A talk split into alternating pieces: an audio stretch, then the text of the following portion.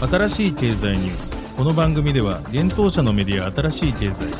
ブロックチェーン仮想通貨フィンテックに関する日々のニュース解説を平日毎日音声コンテンツでお届けしています。そして新しい経済ではブロックチェーン仮想通貨に関するニュース解説記事やインタビュー記事学習記事などのたくさんのコンテンツを掲載しております。ぜひ新しいひらがな経済漢字で検索してメディアもチェックしてください。そして LINE 公式アカウントではメディアの更新情報を配信しております。LINE 公式アカウントにもぜひご登録ください。この番組はフィナンシェとデジタルエンターテイメントアセット DEA の提供でお送りします。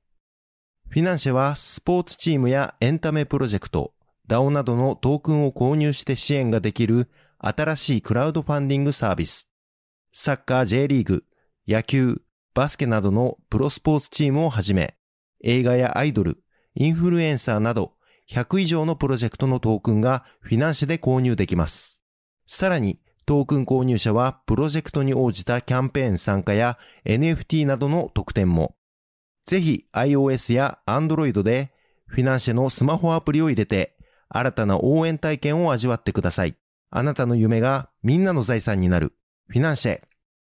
Web3 エンタメで世界ナンバーワンを目指す。DEA が提供する。遊んで暗号資産。ディープコイン、デップが稼げるゲームプラットフォーム。プレイマイニングでは職業をテーマにした。NFT カードバトルゲーム。ジョブトライブスをはじめ。今後多数のゲームがリリース予定です。NFT の事前購入の必要がなく誰でも無料でプレイしてディープコインがゲットできます。さらに PlayMining 内のマーケットプレイスでゲームで使える NFT の取引も可能。ゲームで稼げる DEAPcoin は日本の暗号資産取引所 BITPOINT で取り扱われているので、安心して GameFi を体験いただけます。遊んで稼げるだけでなく、世界の誰かを助けられる Web3 ゲームの可能性。まだ遊んでいない人は、 PlayMining で検索して、ホームページにアクセスして遊んでみてください。メールアドレスだけで登録できます。検討者新しい経済の大津賀です。はい、本日は7月の14日木曜日です。今日のニュース行きましょう。ポリゴン、ディズニーアクセラレーターに選出。セルシウス、連邦破産法11条の適用申請。イーサリアム L2 開発、スタークウェア、独自トークン発行。フィンターテック、ノットアホテル購入者専用のデジタルアセット担保ローン提供開始。帝人と富士通、ブロックチェーンでリサイクル素材の環境価値化プラットフォーム実現へ。フランス BNP パリはパブリックチェーンで太陽光発電債券をトークン化。フランス中銀ホールセール CBDC の実験を複数開始へ。一つ目のニュースはポリゴンがディズニーのスタートアップ支援プログラムに選出というニュースです。イーサリアムのスケーリングソリューション開発のポリゴンがディズニーアクセラレーターに選出されたことが7月13日分かりました。ディズニーアクセラレーターはウォルト・ディズニーカンパニーが2014年より実施しているスタートアップ支援プログラムです。毎年選出される約10社に対し、資金提供のほか、ディズニーのトップエグゼクティブらからのメンタリングが提供されています。過去にはディズニーが要するピクサー、マーベル、ルーカスフィルムらのビジネスリーダーが指導に参加した実績もあります。発表によると、今年のディズニーアクセラレーターでは、没入型体験の未来を構築することに焦点を当てているとのことで、今回は AR や NFT、AI などに関するテクノロジー企業が6社選出されています。同プログラムは今週より開始され、各参加企業はディズニーのシニアリーダーシップチームと専任のエグゼクティブメンターから指導が受けられるといいます。その後10月にアメリカカリフォルニア州バーバンクのウォルト・ディズニースタジオの映画スタジオで行われるデモデーにて、プログラムは締めくくられるということです。なお、ポリゴン以外で今年のディズニーアクセラレーターに選出されたのは、Web3 ソーシャルアプリ提供のフリックプレイ、AI キャラクター作成アプリ提供のインワールド、クリエイターのための Web3 プラットフォーム提供のロッカーバース、3D e コマースプラットフォーム提供のオブセス、屋外で動作する特許取得済みのヘッドセットとインターフェースを作成した AR 企業のレッド6となっています。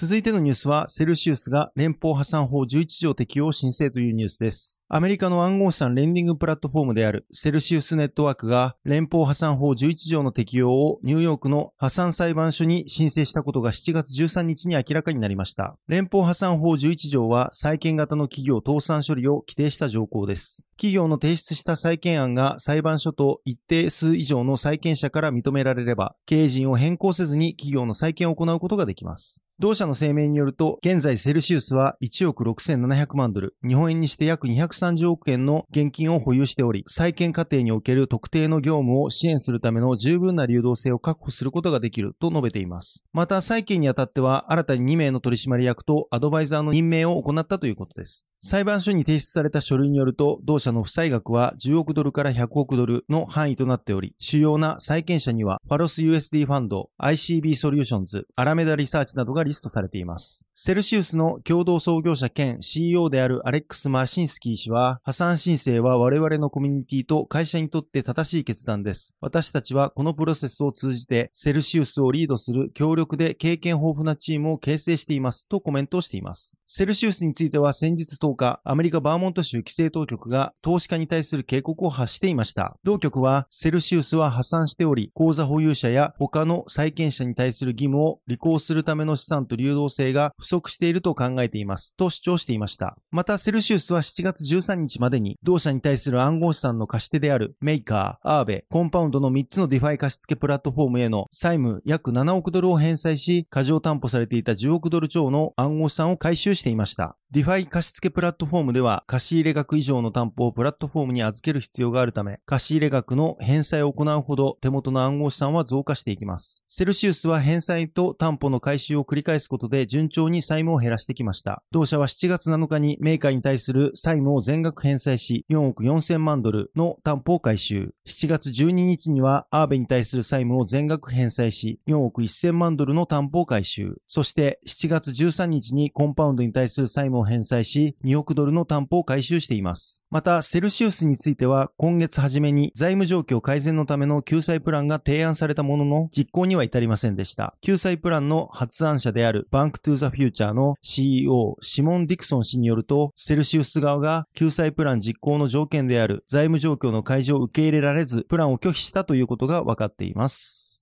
続いてのニュースは、スタークウェアが独自トークン発行というニュースです。イーサリアムのスケーリングソリューションを開発、提供するスタークウェアが独自トークン、スタークネットトークンを発行したことが7月13日に分かりました。スタークネットトークンは ERC20 企画として発行されており、今年9月にその機能を開始する予定ということです。スタークウェアはスターク EX とスタークネットという2つのスケーリングソリューションを提供しています。これらは GK ロールアップを活用しており、現在のところ DEX の dYdX、NFT トレーディングカードゲームのソーレア、イミュータブル X などのブロックチェーンプラットフォームで利用がされています。スタークウェアの発表によると、スタークネットトークンは、スタークネットのネットワーク手数料の支払いや、ステーキング、ガバナンストークンとして機能するということです。なお、スタークネットトークンの発行目的は、スタークネットの運営を分散化するためということです。スタークネットは昨年11月、イーサリアムのメインネットでアルファ版としてローンチされ、1年足らずでエコシステムが形成されました。そして今回、スタークネットを分散化することで、スタークウェアが存在しなくても、イーサリアム上のレイヤー2としてネットワークの運用を可能にするということです。なお、スタークネットトークンはすでにオフチェーンで100億トークン発行されているといいます。100億トークンはスタークウェアの投資家に17%、スタークウェアのコアコントリビューターに32.9%割り当てられ、現在設立中の非営利団体、スタークネットファウンデーションに50.1%が付与されたということです。なお、スタークウェアの投資家とコアコントリビューターに割り当てられたすべてのトークンには4年間のロックアップ期間が設けられていますいます。また、スタークネットファウンデーションに付与されたトークンは、スタークネットを公共財として維持するために使用されるといいます。なお、エンドユーザーへのエアドロップに関する詳細な日程については発表がされていません。スタークウェアはゼロ知識証明を活用したブロックチェーンのスケーリングソリューションを開発するイスラエルの企業です。ゼロ知識証明により数百のトランザクションを一つに統合することでガス代を大幅に削減することを目指しています。スタークウェアは今年6月、コンセンシスと提携し、コンセンシス提供の暗号資産ウォレット、メタマスクや開発者向けブロックチェーンインフラツール、インフューラにスタークネットを統合していく方針を示していました。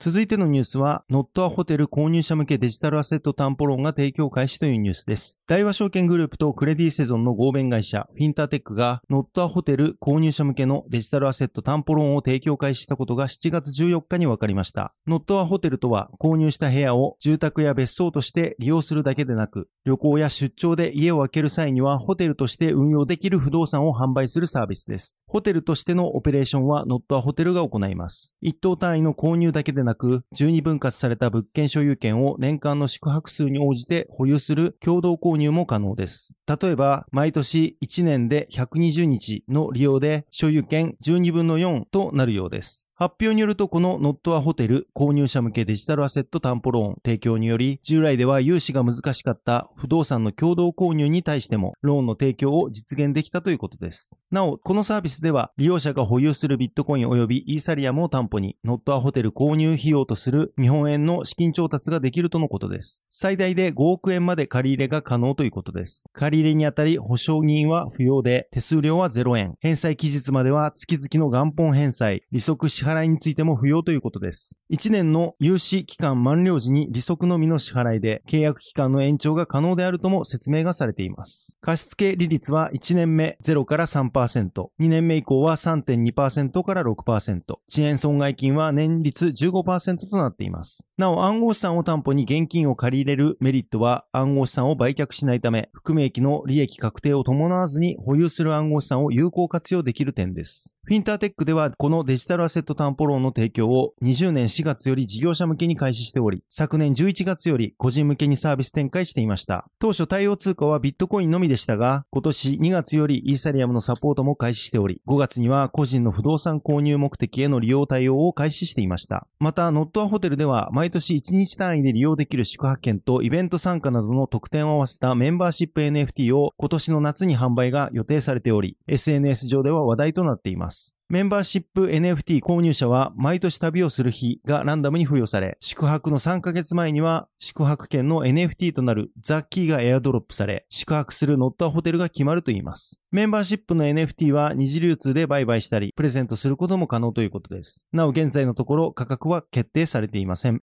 続いてのニュースは、帝人と富士通がリサイクル素材の環境価値化プラットフォーム実現へというニュースです。国内大手化学メーカーの帝人と富士通がブロックチェーンを活用したリサイクル素材の環境価値化プラットフォームの実現を目指した共同プロジェクトを開始したことが7月12日に分かりました。帝人では炭素繊維、アラミド繊維などの製造工程における温室効果ガス GHG 排出量の算出方法を確立しており、炭素繊維強化プラスチック FRP の再生に関する取り組みも推進しています。発表によるとこのプラットフォームは FRP への再生などにおけるバリューチェーン全体での環境負荷、温室効果ガス排出量を含むに関する一時データの収集トレースにおいて、富士通のブロックチェーン技術を活用することで、リサイクル素材の環境価値の信頼性向上を実現するといいます。また、このプラットフォームの利用で、リサイクル素材を用いて製品を設計するメーカーに対して、リサイクル素材の出自の証明や高い信頼性を持つ GHG 排出量を含む環境負荷情報を提供することにより、メーカーによるリサイクル素材の利活用や環境配慮設計を促進するということです。今後について両社は2022年度内での FRP 領域におけるビジネスの具体化を目標として本格的に実証を開始し、その成果をもとに FRP 以外の素材への展開も検討するとしています。なお、新しい経済編集部が今回構築するプラットフォームへ採用するブロックチェーンについて富士通へ聞いたところ、現在検討中であるとのことでした。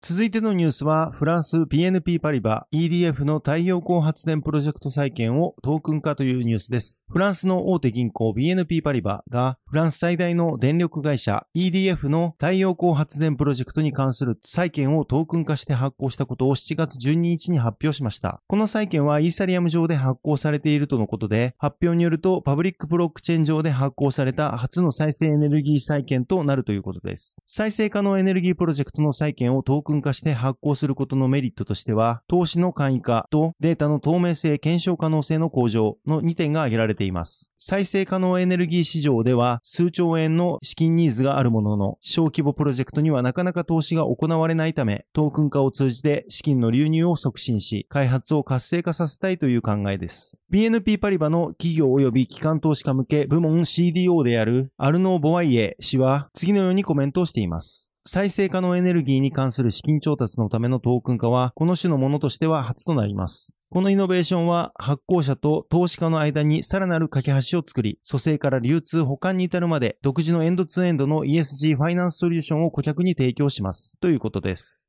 BNP パリバは2020年に銀行間デジタル通貨の開発のためのコンソーシアムを組成し、デジタル通貨やデジタル証券の開発を行っています。また BNP パリバ証券も2020年にブロックチェーン上のアプリケーション作成を目的としてデジタルアセット社とパートナーシップを締結しています。